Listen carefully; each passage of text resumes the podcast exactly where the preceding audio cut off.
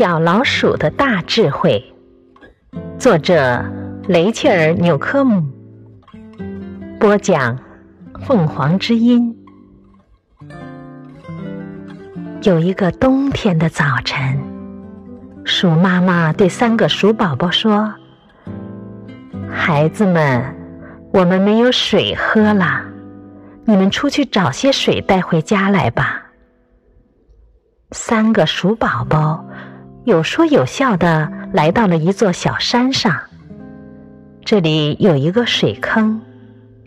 鼠姐姐说：“太好了，咱们用爪子把水捧回家去吧。”但是，当鼠宝宝们用爪子捧水的时候，水全从爪子缝漏了下去。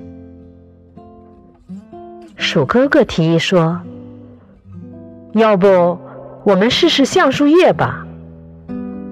我们可以用橡树叶把水运回家。”但是，当鼠宝宝们用橡树叶运水的时候，水全从橡树叶上滑下去了。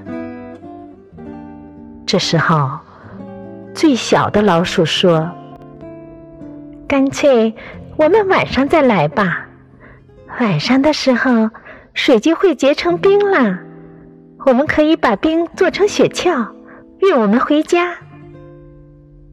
到了晚上，三个鼠宝宝又来到了山上，水坑里的水真的都已经结成了冰。冰雪橇把鼠宝宝们一直运回了家。